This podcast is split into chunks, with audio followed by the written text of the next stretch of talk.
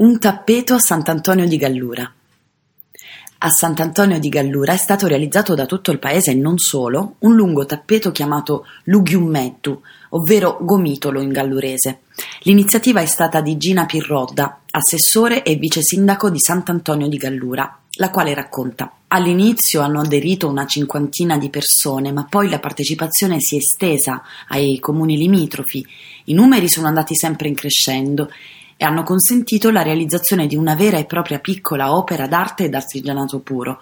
Questo tappeto di mille colori e trame che è lungo 178 km e che esce da un quintale e mezzo di lana. Un filo che unisce tutti e che, grazie a tutti, dà forma a qualcosa che nel tempo potrà diventare il simbolo di questo paese e di questa comunità. Il tappeto è stato presentato nel corso di Brutea in Carrera, una festa che ha richiamato tantissimi turisti e visitatori anche grazie alla curiosità che Lughiummetto ha suscitato. Trama, ordito, intrecci, una metafora della vita. Il filo infatti ricorda le Moire, ricorda Arianna che lo dona a Teseo per uscire dal labirinto del Minotauro, Penelope che lo tesse per procrastinare le nuove nozze. Il filo unisce cuore, storie e comunità di uomini.